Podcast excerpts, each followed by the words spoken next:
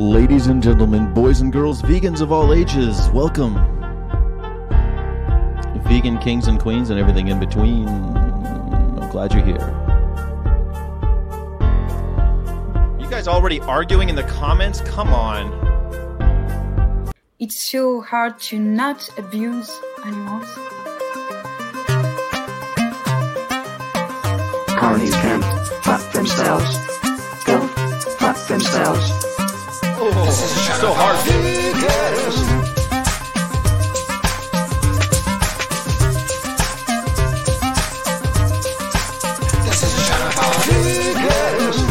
Vegans!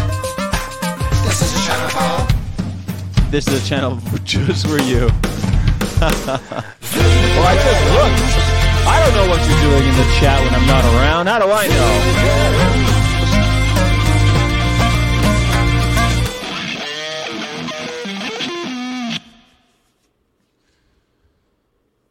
You beautiful goddamn vegans. How have you gotten so beautiful? Have you, have you gotten more beautiful since the last time I saw you? I think you have. You know, that's what I love. I, I, I forgot to mute Emma's mic. I can hear her laughing in the background. That's funny. I was like, oh, at least somebody's laughing. Uh, that's always a good. It's always a good sign. Um, I want to say thank you immediately to our Patreon supporters. If you aren't a Patreon supporter, are you even a real vegan? Like, I mean, come on. Or a member, a channel member. There's all sorts of ways to support. You could even go to veganofcourse.net and uh, and pick up an activist T-shirt or some other type of paraphernalia, even a sticker of some kind. And if you are broke. If you're really destitute, you can just like this video right now. In fact, everyone can like this video right now and help the algorithm god find us more vegans to join our ranks. Because as you know, this is a channel for vegans only. And if you're a carny in the chat right now, please kindly GTFO because I'll just ban you anyway. Thanks. Um, I normally would talk about the news today, but uh, it's just all about Donald J. Trump. And uh, we've already talked about that. If you watch the morning show, we talked a little bit about that. He's getting his comeuppance. It's one of those things. You know, uh, however you feel about it, that's just what's going on in the news. Other than that, there's just that shooting that happened near my house, and who wants to talk about that anymore? I'm all about Friday chill. You know, every Friday I have a wonderful guest who will kind of let us get to know a new vegan, a new vegan face, a fresh vegan face, you know? We get to know new vegans on Fridays and then just blend into the weekend and then I'll see you on Sunday for Vegan Sunday School. So, um, this week we've got a really cool uh, vegan content creator. She's doing really cool stuff. Her name is Emma Schwarz. I think that's how she pronounced it. She probably, I'm guessing she she demands that we pronounce it the proper German way. Schwarz. her- Emma Emma is her first name, and she is uh, an awesome creator. She's part of, or she is veganography on um, on Instagram. All her links are already in the show notes, and I hope that you your guest is based already. So- See, we already got love for our guest. If you share the love for our guest and you want to make her feel welcome, please put some green hearts or any kind of positive emojis in the chat because I'm going to bring her on right now. Now. Oh, no, that didn't work. Let's try it again. Right now. That worked. Sorry. Yay! Hello. Welcome. Hello! Thank you so much for having me. I'm so grateful to be here. Well, I'm super stoked you're here. You know, um, you seem like a really positive, go lucky person, and that's exactly the kind of vibes that I need on a Friday. You know, after a, a week of a week of dealing with uh, carnies and uh, and trolls. You know. I totally know how you feel. That's exactly how my week has been too, just dealing with the trolls in the comments. So let's just have a positive Friday after. That's what I'm thinking. Friday all day. That's how I roll. Exactly. Emma, I, I always give, I'm, I'm kind of known across the land for giving horrible introductions. Could you introduce yourself so we can uh, get going? Sure, thank you. Um, so yeah, I'm Emma. Uh, you can pronounce my last name Schwarz, absolutely. However, I do live in America, and in America we say Schwarz. It's kind of lame. So It's not Yeah, lame. Schwarz I mean, America. Schwarz. I think it's. Um, sorry, I lived in Germany for a long time, so I speak German. Oh, And like, so when I see it, I'm like, "Ah, I, I gotta say it the way that. yes, You are absolutely correct. So yes, that is definitely the German way to say it. So thank you. What part of Um, America and- do you are you were you were you are you from? Yeah, um, I currently live in Boise, Idaho, which Oh. is a pretty stark land for vegans, gotta say. Not a lot of vegan stuff going on in Boise, Idaho. But that's, you know, why we're here, because we want to spread the love to all the lands that need to hear it. Yes, indeed. Boise, Idaho. Yeah, Boise, Idaho. There used to be a chip company. There used to be Boise chips. Boise's are boisterous. Did you yes. Because they're known I've for heard- potatoes. Yes, we are definitely known for potatoes, which are vegan. So we're halfway there, I guess. That's pretty good. Yeah, yeah. Yeah. Did you ever hear about the um have you ever heard about the the potato that walked into a bar in Vegas looking for another potato prostitute and the prostitute and, and so he goes to the bartender he says are there any prostitutes in this place in this bar you know and and all of a sudden a potato down on the other side of the bar says Idaho nice. That's very clever. Love it. you never I thought cuz you're in Idaho I thought maybe I didn't make it up Emma it's not like I oh totally. I've definitely heard well Idaho is totally a thing, but I've never heard that iteration. Of, Oh, okay. Sorry. Yes. Yes. No, you're So- good. That was that was fresh. At least, at least, at least there's that. Um, Yeah. Sorry. Uh, did did you? So you grew up in Idaho or what? Yeah, yeah, yeah. So I grew up in Idaho and um, I recently was living in Colorado for the past seven years. And that's where my partner and I started Veganography. And Veganography is um, our film production company. And basically, our mission is to create art that inspires people to go vegan and also um, amplifies the activism of people who are already vegan so that we can kind of all work together to create a better more compassionate, obviously vegan future for all living beings. I like that mission a lot. You know, you take what you're good at. Were you always into film? Were you like a film buff when you were you know, looking at you watch a lot of movies? Right. Yeah, that's a very interesting question. So, no, not at all. Um, my partner and I actually have a background in classical music. We're both classical musicians. Yeah, so we have like advanced degrees in, in classical music, and I had like a whole career as a as a cellist and teacher, and was doing lots of stuff that uh, wasn't filmmaking and wasn't wasn't vegan. But um, I became vegan when I was 19, and so I, you know, was personally vegan, but had this career in classical music. And the longer that I was in classical music, um, it was it was a very rewarding uh, career because I was working with kids and helping them become, you know, more beautiful versions of themselves and develop really wonderful character traits like delayed gratification and work ethic and you know the ability to take criticism. So it was it was really wonderful, but I wasn't impacting animal protection and environmental protection. And the longer I was in it, I was just like, oh, I'm so passionate about veganism. And I really feel like that's what's most important. And so, and my partner felt the same way. And so we decided to leave classical music and we worked at an animal sanctuary for about a year where we kind of, um, understood like the, the grassroots of how like the vegan movement works and animal sanctuaries and that was a really wonderful education for us and then we decided to go full force with filmmaking and activism Wow, that's a really awesome story. I love that. Like, cause um, classical music. So I I used to be very involved in classical music, and I know that sometimes even the instruments themselves are are not vegan. I mean, there's a, sometimes, especially the old instruments. I knew i knew a cellist who uh, played cello. He had he had this very special cello that he would only bring out just for certain. But that one was uh, strung with cat parts and. Um, yeah like I think guts. I think the guts are on the on the, str- uh, the cat gut strings maybe, and then the bow is made of another animal of some kind. I think. I- he had- he, Yes. he explained it all, and and he would play it, and then he would he would play these other. He'd see like this is probably how Bach heard this. I'd, I forget which composer he would be using, but Bach's a safe one, right? Mm-hmm. One of them, he'd be- yeah, yeah, yeah, one of the big ones. yeah it was lit. It was Franz Liszt. I don't know. It was it was uh, one of the big ones, and he and he'd play it, and um and it was a different sound. Holy shit! I was like, what? I I was. It, it's a very different sound with the cat guts on there, and um and this 500 year old cello. So, did you run into that a lot when you were in the business? Yeah, yeah, that's a very interesting point that not a lot of people, not even a lot of vegans, like that it even occurs to them. Um, my instrument, I did not use gut strings. So gut strings kind of fell out of uh, fashion in like the Right. uh, ni- 19th, 20th century. So um, now they use steel strings. So it's, you know, the strings, the strings are vegan, but if you're performing like um, some people choose to to use gut for that particular sound that you were describing. And i remember i met this one um, really famous cellist from uh, england and he was his thing was like switch to gut. Like everyone switch to gut.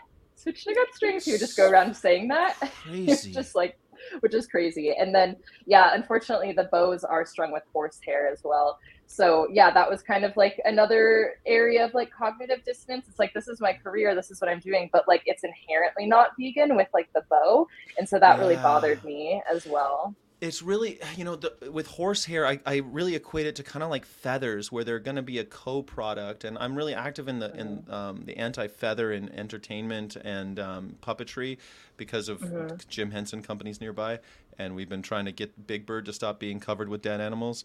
And um, but a lot of people think, oh, they just pick up the feathers off the floor. And au contraire, no that's not how they're getting the horse hairs for your bow either. They're not like, No. oh, a horse died. Lucky us. Guess we'll make some bows to. You know, we've got a Yeah. back order. We've got a backlog of ordering these things, and we've been waiting for a horse to die. right right it's not how it works right. No. That's not how any capitalist endeavor ever works. Um, yeah, I, I, but I get that cognitive dissonance because it's really difficult to equate horsehair to dead horses, right? Right, right.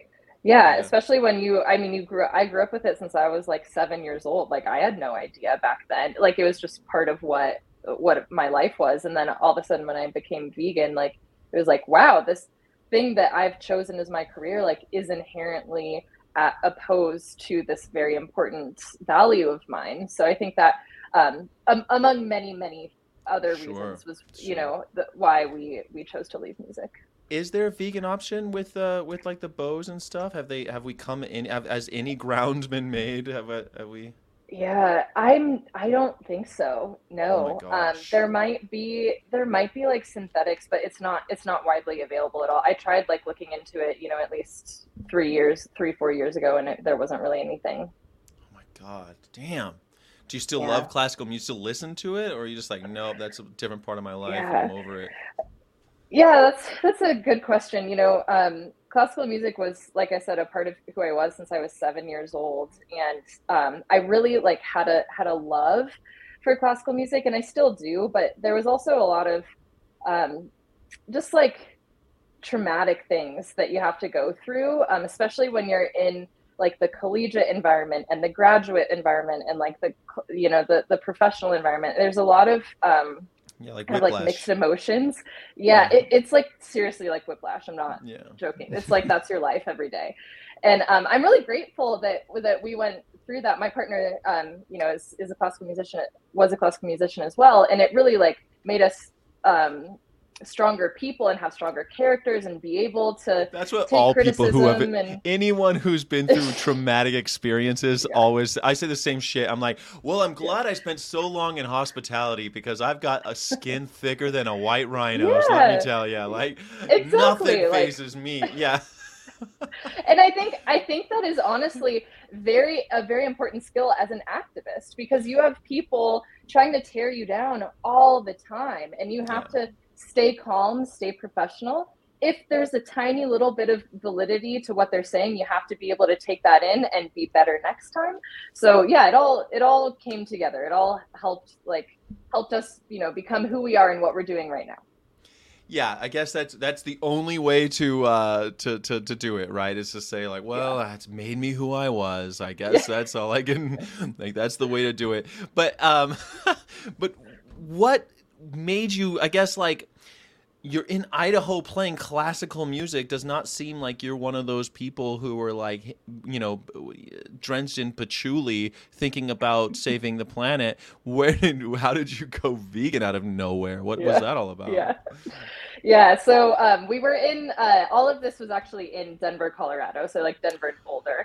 Um, we just recently moved patchouli back land. to. Yeah. Yeah. So there's lots of patchouli. Uh, yeah. Where we were where we were living. Um, Or they call it So- patchouli, but it's not. It's a little. Uh, Yeah. I it's the real stuff. Yeah. remember I went to Denver. I went to Denver right when they friggin' legalized it. I was there just just coincidentally. I was there for the Great American Beer Festival in Denver. It's a really big thing in, in food and beverage. A lot of Mm-hmm. people go.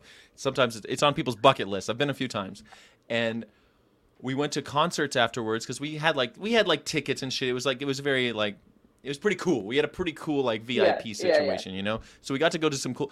But damn, man, I don't even. I was not even smoking, and I was high for most of my time there because of Oh yeah. everywhere you go, it's contact. yeah high. the the residual yeah um and the it's like really strong now too like right. like the edibles the edibles like when you get the lowest amount it's like 10 milligrams of THC. i do a quarter of that and i'm like can't function I, I won't do edibles because of it. When I, Yeah, so yeah. I was living in Vegas when they made it legal because it was it was legal in Nevada a year before it was legal here, and I was living in, in Nevada, and um, I Mm-hmm. was like, yeah, what do I care? No big deal. Yeah, I, I, I cared immediately thereafter because people would come into the bar because I was a bar guy, I was a barman manager, Mm-hmm. and uh, people would drink a, order a beer and then pass out unresponsive oh my Just- god Yeah. unresponsive. Like where you're not a good there- situation because usually with drunks, you do this thing where there's a little trick, little hack. If if your friend's Mm-hmm. drunk and you really want to wake them up, you you put your knuckles like this and you and you rub their sternum, they go right right up. And then if that doesn't work, you take a pencil and you just you just press on the on like their on their fingernails just a little bit. Woo! Mm-hmm. They wake right up. Yeah, they'll they'll wake right up. okay it's a, it's that's how you know if they're faking. Anyway, unresponsive, dead to the world, and that habit kept happening because people would do gummies with like mm-hmm. 95% THC, thinking they're Superman. There's like there's THC levels now at 95. Who the hell wants 95% of anything? i don't know yeah Like if you told me there was, if I gave you a shot of alcohol and I was like, it's 95% alcohol, you'd tell me to go. You- what are you Yeah. talking about? I'm not gonna kill myself. Anyway, 95% of anything's a bad deal. yes So I was trying. I was gonna say even veganism. Like you know, Kim Kardashian thinks she's 95%. You're 100% vegan and you're not. There's no 95%. Sorry, that was a weird tangent. Um, Emma. so you're in Denver. You're 19 years old, and the world Yes. is so bright. Your future is so so bright and beautiful, and you're like, wow, I'm 19 years old and I'm in Denver. Veganism. Yeah, yeah. So I yeah, was in college, you know, studying classical music. But I think I had an experience very similar to a lot of people, at, you know, at least in this country, um, where I grew up on the standard American diet. So lots of, you know, meat, cheese, dairy, eggs. And Mhm. I think I was like quite honestly like addicted to food. Like my relationship with food was really not good. I felt I was like always thinking about food, right? Like I, it's not like I was just living my life. It's like, when's my next meal? What am I eating? Like, when can I have cheese next? You know, like I really didn't have a healthy um, relationship with food and I wasn't very healthy in my body. Like, I wasn't extremely overweight, but like I didn't feel comfortable in my body and I didn't feel Yeah. confident in who I was. And it, it, it's really not even like a looks thing. It's just like I felt like kind of greasy, like just in my body. Do you know what I mean? Mm, I completely. It feels like someone put sugar in your gas tank. Like Yeah. your gear, your gears are sticking Yeah. together. You got like Charlie. Chaplin in between the gears in modern times. Totally. Yeah. totally so so that was kind of like my daily experience and and i just really it but for like my entire life so you know i had like 19 years of this right and um so i just didn't feel comfortable in my body and and not, i didn't feel healthy and then um there's a big dramatic story but basically like my boyfriend broke up with me on the streets of dc with on the on the 4th of july on the 4th of july America's birthday? off. I know i know i know Piece and so i had this like super yes I had this like super dramatic moment where it's like okay like that sucks and like things need to change He was a And carny, I bet. He was a carny. he, oh he was total You, carny you can't Total trust carnies. Yes, That's the thing. i know You I could, know. you could chalk it up to that. I shouldn't have trusted a carny. I know, I know. So I had this really traumatic experience, and I was like, all right, I haven't been feeling good for a long time. This you know significant relationship is over like this is a good time to just like change things up. And so i identified like my relationship with food and how i felt in my body as like a really primary issue in my life. And so i did a lot of like health research and came across all of the documentaries that are out there. Um, and i just became you know completely convinced by all of the scientific research behind a whole food plant-based diet. And so i actually went whole food plant based overnight. Like I which didn't which do any. which documentary were you really? Which one? Which one was the one? There's. a- I know you I watched a lot. What was the one that was like? Ugh, you got me. I think what the health was the one. What the health? Okay, that's a good one. I get that one a lot. Yes. I get that one a lot. What the hell's a good one? Mhm. Yeah. right, all Game right, Changers all right. hasn't come out yet. Game Changers had not come out yet. This is pre Game Changers. I'm I'm on the I'm on the whole thing with Game Changers. I think they should change the name of Game Changers and change the name because they're coming out Game Changers 2 and I think they should change the name of it because I only remember one part of that movie. I I was already vegan for a long time. Uh-huh. when that movie came out, but then I was like, Arnold's vegan? Because I don't know. I thought probably a lot of people were like, Arnold's vegan, and he, of course he's not. But like, he was like, that's all marketing. You don't don't eat the animal because it's just marketing. You need all that protein. Get in the chopper. And they're like, he's, he's saying, you know, and I so I watched it because Arnie, you know, I didn't give a shit about all the sports stuff. But anyway, I only remember that one part when they when yeah, the one- I think they should change it to um, Game Changers Two. If you're not vegan, your penis won't work. I think that's the only part. Yeah.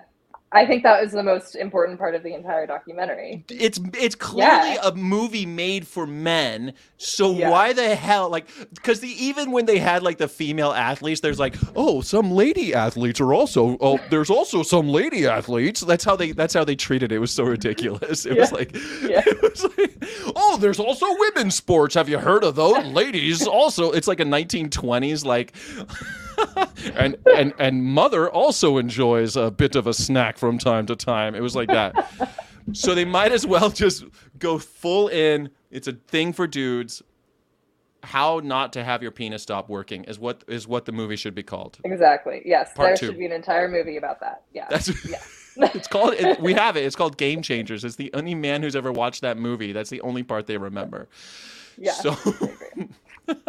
So what the health? That's good. You saw Yes. what the health, and you're like, okay, health. plant-based diet, got it. But that's not Yes, yes. veganism. No, no. So I, that I went whole food plant based vegan overnight because of that documentary, and I immediately felt amazing. Um, Fucking sick fuck. You're so. that too, I suppose. Maybe that could be part two. yeah. That's what they should make part two. Part one should have been pee pee don't worky. And part two could have been something along the lines of that. Something like that would have been a good part vegans two. taste better. Yeah. That would be good. Something something Mm-hmm. if it's gonna be about our sexual organs, then go in. Just go full in. yeah. Go all for it. All. Yeah, For it. just don't. Why why beat around the bush here with this stuff? Oh, we're actually it's about athleticism. Nobody cares. I'm not gonna be an athlete. I'm not gonna fucking tackle Tom Brady. That's not happening. like I don't. I'm not interested. Who was that movie for? Other football Yeah. players? Like. anyway, Sorry. Anyway. Yeah. so then, uh, so then you were like, okay, I the ethics got into you somehow. How'd that Yeah, happen? yes, they did. Yes, they did. So I felt like amazing and became like totally, you know, convinced on a whole food plant based diet. And I was happy. I was kind of like a, a health vegan for maybe like a year. And then um, I actually don't remember what got me into ethics. I think it was probably visiting an animal sanctuary um, for the first time.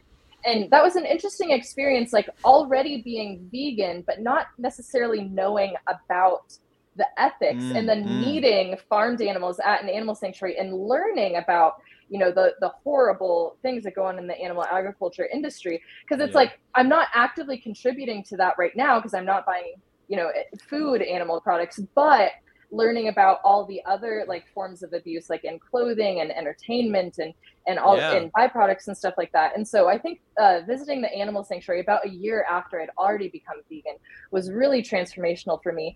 And you know learning all of that you know horrible information in the presence of rescued individuals that are living a wonderful life was very very powerful for me. And so i went down the rabbit hole of ethics and then became like a total ethical environmental vegan so i'm you know i'm all about health i'm all about ethics i'm all about en- environment as well because Yeah. um I think it, it's really it all comes down to like nonviolence towards all living beings, you know, including yourself, nonviolence to your body, nonviolence to other people's bodies, and nonviolence to the planet as a living being.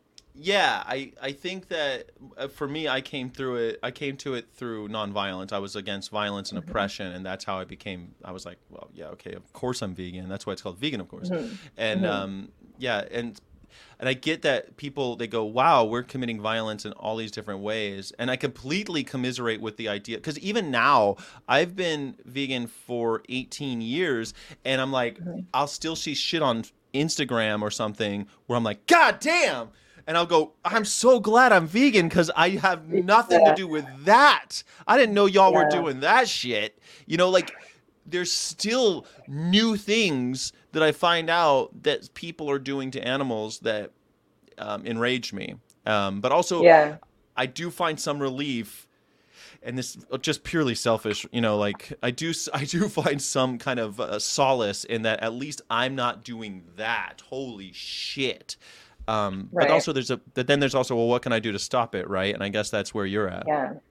Yeah, yeah, I totally relate to that feeling. Like I, I still open up Instagram sometimes and there's like, oh my God, like I can't look at that. And I have the same exact feeling, like I'm so glad I'm not contributing to that. However, it's still going on. Yeah. And so how can we how can we like actively stop that? And I think that's what really drove me to leave classical music is that it became I came to a point where it wasn't enough for me to just personally be vegan. I actually mm-hmm. had to get involved in activism and like further the movement itself. And that's what I wanted to dedicate my life to. And, and my partner John felt the exact same way. We kind of had this like mind melt, like we were feeling that same thing at the same time. And so we kind of left uh, classical music together. Did you guys go vegan together as well, or or did you uh, tell me how that worked out? Yeah, so I um I went vegan before I met him, and then I met him about a, a maybe a year and a half later, and he was not vegan at Uh-huh. all.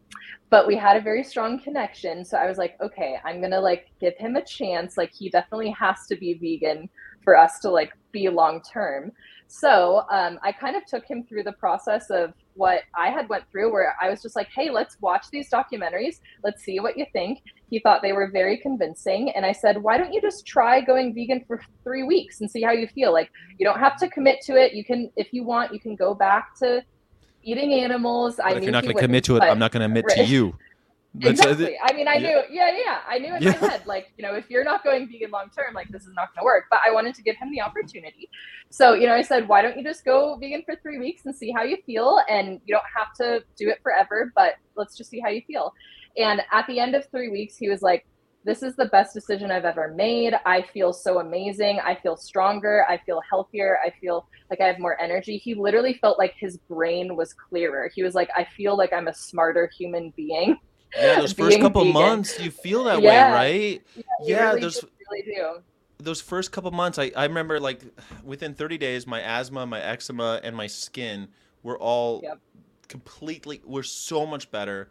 My skin felt tighter. It was weird, and, and I think it's mostly because my eczema was gone over. Like in 30 days, my eczema went away because eczema and asthma are really closely related, and so every time and i had chronic asthma into my 20s and i i didn't it's just this great bonus that came along with uh giving a shit you know it's just Yeah. amazing that it's almost like a rastafarian thing like you get you know it's like that um that your diseases are are the punishment for what we do to the animals and that's like the why why rastafarians sometimes are some are vegan most of them eat fish but um but it feels that way. Like, goddamn, I just a nice little bonus for not killing anybody.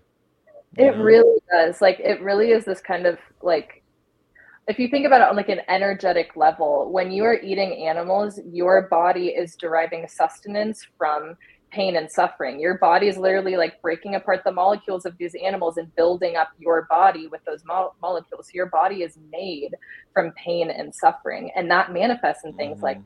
eczema or asthma. I had super bad acne since the time I was eight years old. Like can you imagine Mhm. being an eight year old with acne? Like it sucked. That's It early. sucked. Yeah, it was really early. And I had horrible acne from eight years old until when I went vegan. And Yeah. then when I went vegan, like it cleared up. And and now I look back on that and it's like, yeah, it is kind of that like energetic like karma it's like if you're you know committing harm against others like that's going to come back at you in you know various ways whether that's acne or heart disease or you know whatever Yeah. it, it, it kind of i think that's a really good way Yeah, I mean, it. it's almost like a scientific explanation of this thing that we call karma. You know, it's like it's people. You could call it whatever you want, but it sure sure, sure feels like karma. So you might as well call it that. Yeah. And um, yeah but I, I get that. I mean, a lot of a lot of especially women, but boys too, are having a lot of hormonal things happening because of how much is in their milk and everything at that a- at that age. Mhm. It's not surprising that women are young girls, not women, girls are getting their periods at eight or nine years old. They're getting acne at eight or nine years old. It's it's Mhm. because we're pumping them full of uh, mood juice. It's disgusting. yeah you're pumping Yeah. them full of sex hormones like Sex that's what milk right. is yeah That's right. The secretions of, Yeah. of other species. It's um, yeah Yeah. Um, well, I love that because you were able to find someone who I feel like because I get that question a lot, like how do you find a vegan um, lover, partner, whatever? And uh, I'm like, well, first you set your standards higher. Secondly, you know, you Mhm. you because that was always my thing. We're not going to be serious if you're not vegan. That's yeah that's because we're not going to get along. And if you have if you Yeah. share my values, we're just yeah if we if you that's share my too values, we're gonna get fundamental of a along. Right. value yeah to like not be on the same page I totally agree. I, I don't understand how so many like uh, vegan YouTubers. I'm sure because you're in, in the content creating uh, circuit now, you see a lot of these pick me vegans who are like, "Oh, well, my my boyfriend's not vegan. I just cook an extra meal for him," and I'm going, "What? You're, How could you be okay with that?" i don't know i wouldn't yeah No. Um. Cool. So that you? So he's so he's all on board with the with the proselytizing thing too, huh? He's like, let's go. Oh yeah, oh yeah, yeah. So he was actually he was the one who left classical music a little before me. So he was he is extremely motivated by health and ethics and environment. Like he's a very very ethical vegan, wants to devote his life to this as well, and that's why we started veganography together and worked at the animal sanctuary together. So so it's cool. it's kind of amazing. I feel like really grateful to have found a person that you know shares my background in classical music, so understands what that's like and has Mhm. you know the similar um, life experience and skills. And um, someone who's uh, you know vegan and motivated by everything health ethics and environment um, who's a creator he's a beautiful artist and we really create art really well together. And then someone who like we i can start a business with too. And like we're you know partners in art or partners in business or partners in life. Um, and it all started like with going vegan together. So i yeah, think it's amazing. I, I feel yeah i feel extremely lucky to to be with with john well, I'm sure. I'm sure. I hope he's watching right now, and uh, I hope he's blushing wherever he is. He's like, yeah someone's someone should be getting a card or some shit, right? Maybe a little drawing or something. God damn. Mhm. The um um that's really nice. Did uh are are are what what is what is veganography and how are we what what does that what does that look like to you this new online creation and and what what's yeah what are your hopes and dreams with this? Yeah.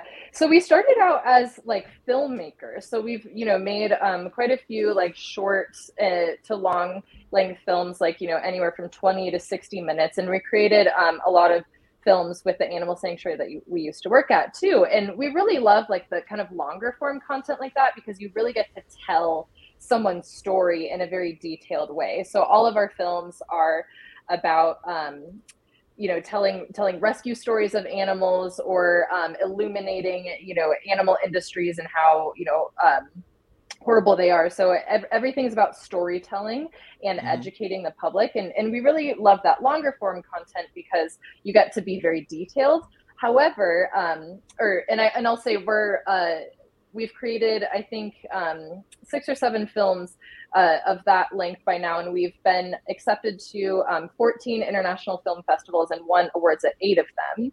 So we're very lucky to you know be able to showcase our our longer form content in that way. Um, Yeah. However, we have recently really fallen in love with social media. Mhm. And I know that's like a weird thing to say, but um, before we created veganography, we were not on social media at all. So we did not have personal Instagram or Facebook accounts. So we were like not in that world at all. and when we cr- started, I don't I even know, understand how in Boise, Idaho, where there's like, how many people live in Boise? 100,000? There's like, it's a small area, right? There's it's actually like 250. 250,000 people living in Boise. It's a it's a proper Uh-huh. city, I suppose. So I guess you could get out and get some stimulation, but no no no social media seems like you're out in the you sound it seems like you're out in the sticks. Yeah. Yeah, I mean, yeah. So we had made that choice, you know, for a variety of reasons. Um, honestly, tracing back to being a musician, it's just like you got to be practicing your instrument Oh, like 12 yeah. hours a day. Like, you know, and Mhm. anything is a distraction. So it was kind of it is some kind of unhealthy classical music stuff, but not having social media was good.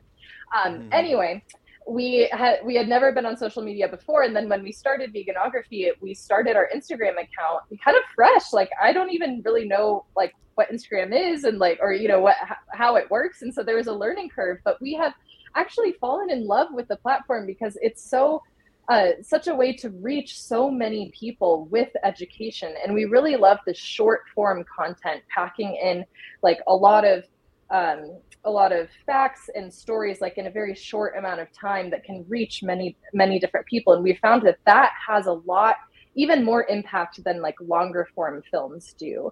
So we're Mhm. really leaning into Instagram and social media right now. Have you guys repurposed any of your longer format? Because that's something that I really enjoy doing is taking things like like what we're doing right now and then cutting it up and just editing it down to my five minute, my one minute, and trying to do some of that. And since you already have all of that longer form, have you done any of that? We haven't. Um, that's a really great idea, though. Like we will definitely um, look into doing that. It's sometimes hard, like with with formatting and how things look Yeah. on, on the screen. But that's a really good point. We'll definitely look into that. But that's like a challenge that you know once you start learning how to overcome that challenge, you get you get pretty good at it after a while, and then you could like. Mhm. And people, people are people know that this was okay. This is normally at this, so they they understand that. And it's so forgiving. People are so forgiving when it comes to short form because it's a, such a small Mhm. investment on their behalf. It's like Right. on their part, it's only you know fifteen to thirty to sixty seconds for short form. I mean, who's complaining? You know what I mean? Yeah. Like yeah, totally. you can spell shit wrong, no one even cares because it's short form. It's only seven seconds. You know, like Yeah. like, you spell something wrong on an eight second video and someone complains about it, they're the problem. You know, it's eight second video. Get over it. Um, Yeah. uh, her socials are vegan Han. What's her social? All the all of, everything is in the links of the show. It's also on our Facebook. If you're watching on Facebook, it's on our Instagram today on my on the vegan of course Instagram and also on this channel. Her socials are all over my channel right now. Um, on all my channels. Thank so you. if you can't find them, you can that you if you can't find them, email me. I'll send them to you. Um, the miracle that you wouldn't find them though. Uh, that's really exciting though. But um, why? Okay, so I mean, I, I guess not why filmmaking, but who was the filmmaker? It's not something that you just jump into with both feet normally because there's a there, there's a few barriers. Uh, even though the barriers aren't as, as steep as they used to be because social media and that, but yes, not where you started. You started on the other side where you've got a tech barrier, you've got a expertise barrier, you've got a time management barrier because um, I don't know. When I first started editing again, it been a, it had been a while. It's not like riding a bicycle. It takes friggin' forever to edit anything, especially when you're starting out. Um, How did you overcome those, and why why did you uh, you know undertake such a challenge? Yeah, yeah, that's a great question. So, um, there are actually so many similarities between classical music and filmmaking. And John, in particular, my partner, is a really talented composer. So he Mm. um, he was a trumpet player. So he, you know, uh, has his um, his degrees in, in trumpet performance, but he was also a really, really talented composer. And music composing software is literally the totally. same thing as, yeah, like as non. filmmaking. Yeah, that makes Yeah, sense. yeah. The trumpet makes me think of the very first non-linear editor of ever. The very first non-linear editor was a was a trumpet player. And um, Really? yeah, his name was uh, a, a, a, a, a very low. Nobody knows this guy. His name was Miles Davis. no, he was a very popular. Obviously, he was a huge, uh, uh, you know, groundbreaking, you know, trumpeter, and uh, he, he he changed the world by through nonlinear. He and the Beatles were like the first ones to start exper- experimenting with um, taking cutting tape in in music and then overlaying them and doing all the things that we now do with a computer. Weird, right? Oh wow. Wow, so Yeah. weird. I'm sure John knew that. Um, but I'm not the trumpet player and I'm not the composer. But yeah, so but it John, makes sense. It would it would translate that way Yeah, because that's yeah. not just like cla- I, he's not just a classical musician. He's a Correct. he's a composer and an editor, and, Yeah. and he probably had Yeah. spent some time in recording studios. Oh yeah, tons of time. As, yeah. like, a so producer, so for yeah. John, yeah, so for John, he um like there wasn't really much of a learning curve for for video editing, to be honest, because it was so similar to what he had already been doing.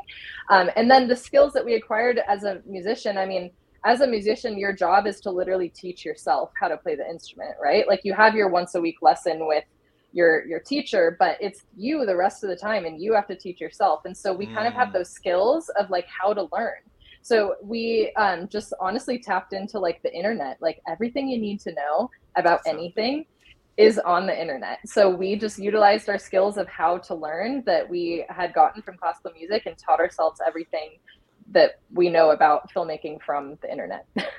And there are lots of great creators on there. So it's not like i mean like there are lots of great creators that put the information out there so thank you to all of them but you know everything you need to know is on the internet Yeah, well, uh, there's enough people who are like just one step ahead of you on the Yeah, internet who are just good at the uh, good at putting stuff on the internet. Plus, all of the software design, like Adobe has a million videos about how to do shit, and like like they've put their tutorials out there.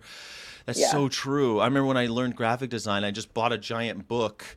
And that's I love that music music is that way like you just brute force it over and over. You just I can't uh-huh. I can't get this solo done or I can't get my breathing control down when I sing a song. And then you just do it over and over and over again and you, Yeah. magically, you know. yeah you, break, you break down Yeah. yeah. you break down the problem right it's like okay this is what i want to do this is where i am how do i get from here to here you just break it down into steps and so that's exactly what we did with filmmaking Yeah, interesting. Music, it, you know, learning an instrument, I, I tell people all the time. I, I don't think I'd be the same person if I didn't play an instrument. I don't think I could, uh, I would be able to.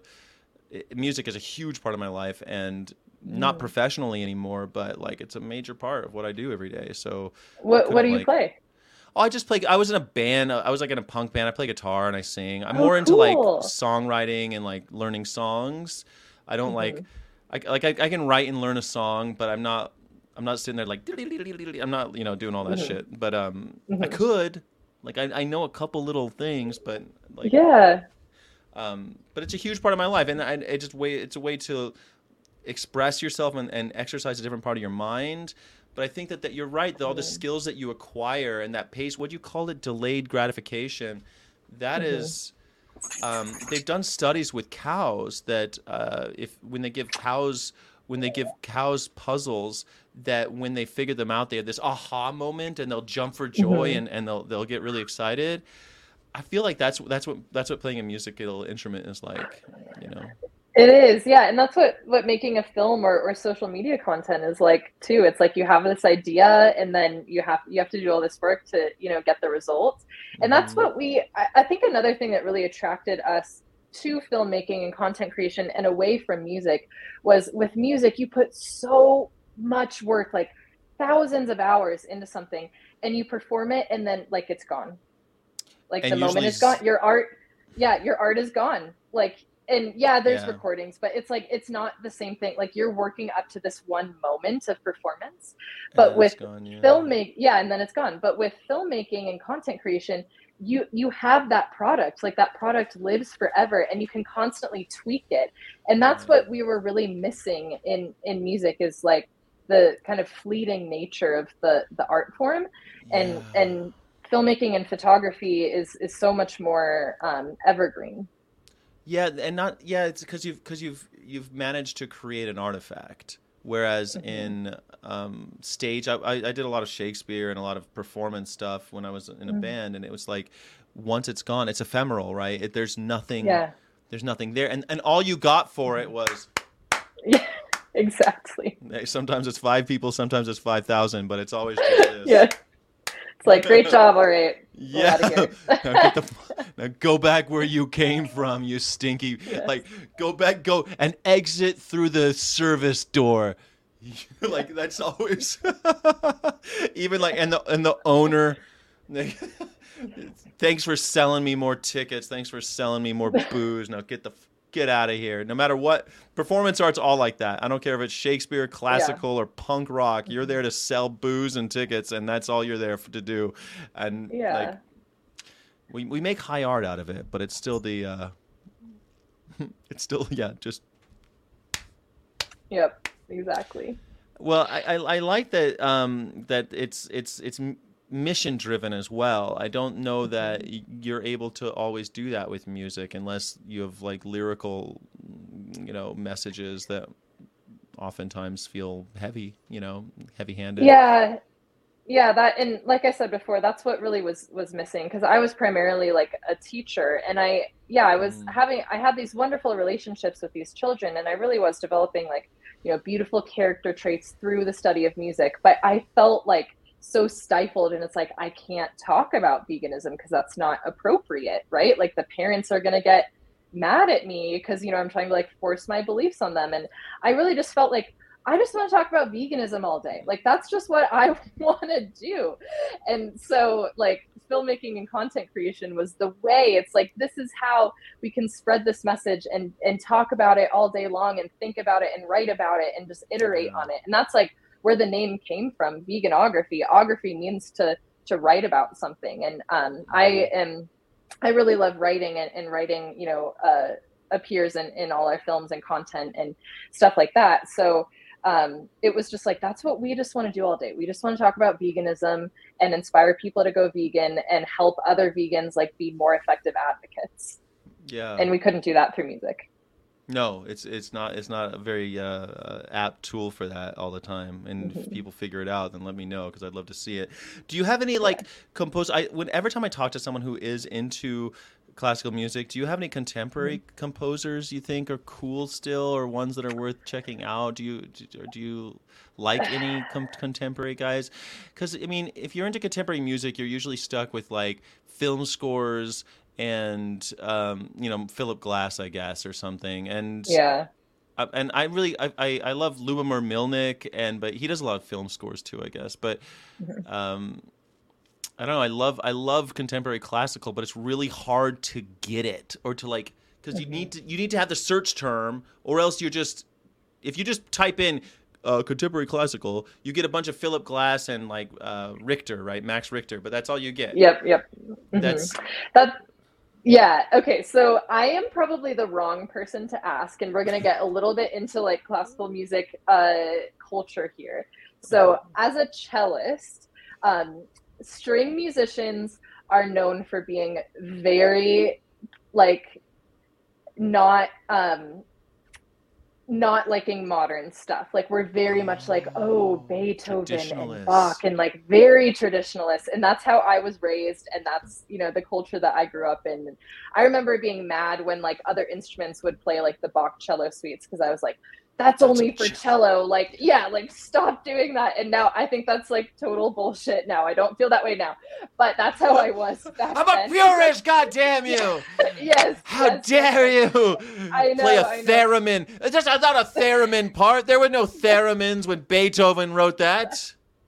exactly so that's kind of the culture that i grew up in so to be honest like the only like really mo- contemporary stuff that i was exposed to was um, maybe like george crumb george crumb actually wrote a really cool uh, cello sonata um, so i like the george crumb cello sonata and yeah philip glass is kind of boring but i honestly really like his stuff it's it's- very like soothing It's not. I mean, some of it's great, but it's like it's Mhm. all. That's what. That's the problem is. It's like saying. I don't know. I want. Hey, can I listen? I want to listen to rock and roll, and you got Elvis, and it's like, yeah, Elvis is great, but that's Yeah. not fucking. That's not all of rock and roll. Like, You know what I mean? It's just kind of I, I totally know what you mean. Yeah. yeah. It's- Yeah, so he might be the I have- Elvis of contemporary music, contemporary classical. That's a good. That's a good like analogy. I like it. Yeah, but anyway. I'm not. I'm not really the person to ask because the culture of like cellists is like you focus on you know the tradition and not so much contemporary. So sorry, I don't think I have a good answer for No, that. No, it's totally okay. We were, um, I, I, I try to like, I do this history thing because uh, Debussy, Claude Debussy Mm-hmm. was, uh, was, it was his birthday or something recently, and um, Clair de Lune was something that I was like, oh my god, he wrote Clair de Lune, and I, I knew that, Yeah. and so I, so I played it on the channel, and it, it, I got a copyright strike, strike for it, and Oh, um, no. yeah, but I, I muted it. It's not a big deal, but uh, it just kind of sucks. But on the live stream, I get away with a little bit more, you know, because if you watch it live, Mm. I'm like, oh, it's Claude Debussy's. Um, I'd say Claude Debussy my whole life, and it's like, no, it's Claude Debussy apparently. But um, Mhm. I just found that out. But but at least I knew who he was, and You did. You did. you know what I mean? Because of Ocean's Mhm. Eleven, because of because of because of the the last scene in Ocean's Eleven played. I don't Claude know. Debussy's. No, I don't know that. You're not even a. Fi- are you a fan of film at least, or is John a fan of film, or are you guys just making them, not watching them? So no, I have to say, like Hans Zimmer is like a true genius. Like Yeah. I I love studying what he does with film. And what when you really when you study film scores, you understand how important music is to the Yeah. overall product and how music can change what you feel based on what you're seeing.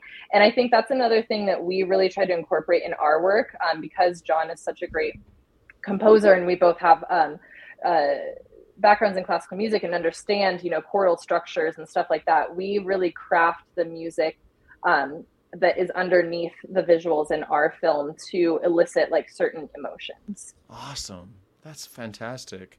Do you guys get into anything else, or do you, are you into any other kind of pop culture stuff? Are you do you guys um, ever just chill out and you know Netflix and chill or anything? yeah we're actually really really into um, fitness so uh, john just ran his first marathon vegan Oh, marathon wow.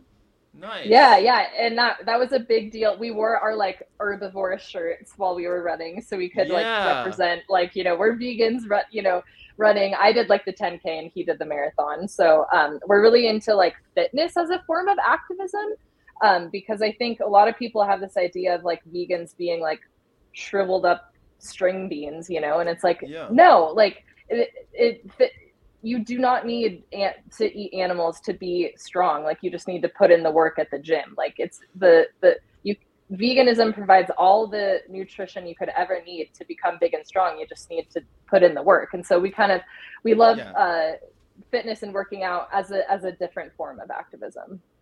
I like that. Yeah, when I when I trained for a marathon, I wore a, a powered by tofu shirt a lot because I thought it was yeah. Mostly because people would see you. They, they see when you're training, people see you all the time. Like I, if you live in a small Mhm. town, everyone sees you all day, like running. You're putting in those miles. You got to be able to. People are gonna be driving by, honking their horn, throwing Yeah, beer bottles. you got to at you, represent. yeah, you got to. you have to absolutely. So, uh, so what is next? What is next for veganography? What can people expect to find um, when they follow you? Uh, when they when they get there, and and and what's what are what are, what are you what do you have in the works? Yeah, we have two really exciting projects in the works. So we're actually writing a book.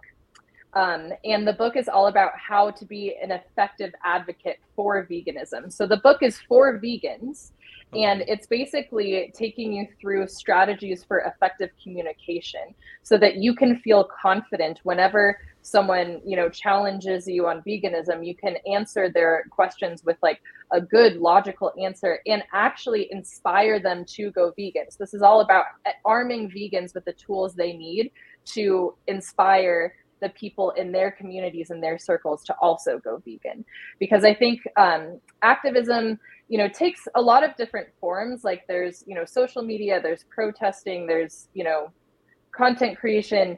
But one of the most powerful and accessible forms of activism is just everyday conversations with your community you know? If we all inspired just one friend or one family member to go vegan every year like the whole world would be vegan in 7 years. And so that is the power that like we have as vegans in our um, in our you know kind of circle. We can actually make a huge difference by just inspiring those close to us to go vegan. So our Yeah. book is all about arming people with the tools to do that. And um, it's about 50% done right now. We're going to be able to publish it um, by the end of this year or early January next year. Are you guys gonna do an audible with the music? Because you can do like. We are, music. yes, we're going to do an Yeah? audible. Mhm. Yeah. Are you gonna have music in it? Because how cool would that be, right? Like, yeah, yeah, that'd be a great idea. Yeah, and we might even back. do, we might even do like a little at the end of every chapter, like a little podcast recording for the Audible as well.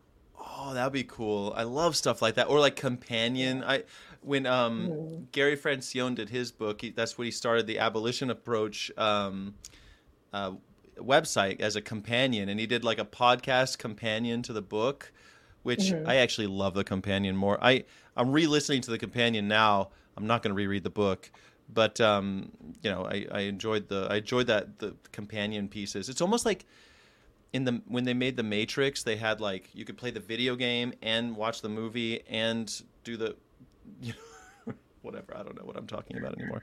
Anyway, so No, it, it uh, really helps it like come to life. Yeah, Yeah. I totally get what you're saying.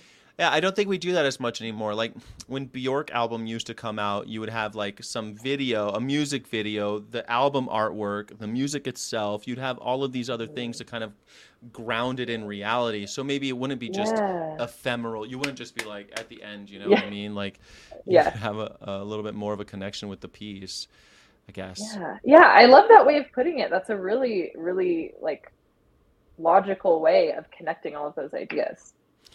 I try. Yeah, that's great. Yeah, I was so an that's English major. That's our- all we do. Oh, nice. Yeah, That's all we do. We connect ideas. That's all we do. Yeah. it's someone needs to. Right? Someone, someone's got to do it. Yeah. Someone, someone's got to be out there trying to make that Yeah, happen. Um, Yeah. when you went when you went vegan, I, I forgot to ask you earlier. Did you um, did you had your parents and all them? Did you have a family that supported you through that, or did you have a support system? Yeah, that's a very interesting question. So, uh, my family was supportive in the fact that they were like, "Yeah, be vegan. Like, we don't care." But Mm. I, when I became vegan, especially when I learned about the ethical side, I so wanted them to go vegan too, and I like so went overboard, and I was that stereotypical like angry vegan, like you, you have to do this, like, blah, blah, blah. like you know mm-hmm. what animals are dying, like that's death on your plate right there, blah blah blah. And I I was so desperate to make them go vegan, and they didn't because mm-hmm. the way that I was communicating with them like pushed them further away from veganism. And my mom told me once she was like, the information you're saying like makes sense, but the way that you're communicating it makes Yeah, me not want to do it. that. I know, I know, but it but it was good. It was good feedback, and so that's when I started learning. Okay, like how to communicate is really important. And so when we were working at the sanctuary, and um, my job, I was the director of education and development, and so I gave like literally hundreds of tours of the sanctuary. So I talked about this with lots of different people, and I really learned how to communicate in a way that made people stop and think and like reconsider their choices and actually want to go vegan. So I think um, having that family that was kind of like unsupportive actually helped me learn this very valuable communication skill, and that's what we're trying to help. Um, other people do through our book is like learn how to communicate so that we can strategically you know get people to go to go vegan and that's how we can further the movement and expedite the process of a vegan future I love it. When when do you think the book will come out? yeah i think um, we're going to be able to publish um, by the end of this year so by december or uh, at latest january So, it's a stocking very stuffer for all your. yes it's a stocking stuffer a for stock- veganuary It's yes. a stocking stuffer for Veganuary. I like it for Yes, all your yes. Veganuary needs. Yes. and Uh, so yeah that's the that's the um, the first kind of exciting project and then the second exciting project is we are actually partnering with vegan fta um, the big you know instagram account and nonprofit to do a mini series based on our book. So we're going to come out with a six part mini series to be published on vegan fta's platform kind of going through you know effective communication for vegans I love that. Vegan FTA, everyone knows that that account. That's a really good collab. You know, the collaboration's where it's at. I think that's fantastic. Good for you guys, man. That's amazing. Thank you. Yeah, yeah, we're so honored to work with them. Their their organization is amazing. Yeah, awesome. Well, congrats, and um, thank you so much for being here. Uh, maybe next time, I, maybe I should, maybe I should get John on in like a little while when you're closer. Would do you think he'd come on? That'd be, I think that'd be great. Let's hear his side, little he said, she said situation. Yes. No, I'm just joking. Like yeah, I'm sure you would love that. he could go, yeah. So I wanted to get with this girl, and she's like, well, if you're gonna stick around, you're gonna have to go vegan. So okay, is that that- that's gonna be his version of the story? You know, I actually think my version of the story was pr- is pretty close to what he would say too. But we'll see. Well, you can test him. well, if he's if, if he'd come on, I'd be glad to have him. I'd be glad to have Yeah. you guys you you back as well. And um, I, thank you so much for being here. I really do appreciate you. Um, thanks. Anyone who wants to ha- hang out with Emma online can do so over at Veganography. All of the links are in the show notes and all over all of my channels right now. So thanks, thanks Emma. Thanks for stopping by. Of course. Thank you so much for having me. Thank you. I'm gonna play the theme song now. Bye everybody. It's so hard to not abuse animals. Carnies can fuck themselves. Go fuck themselves. This is a show for vegans.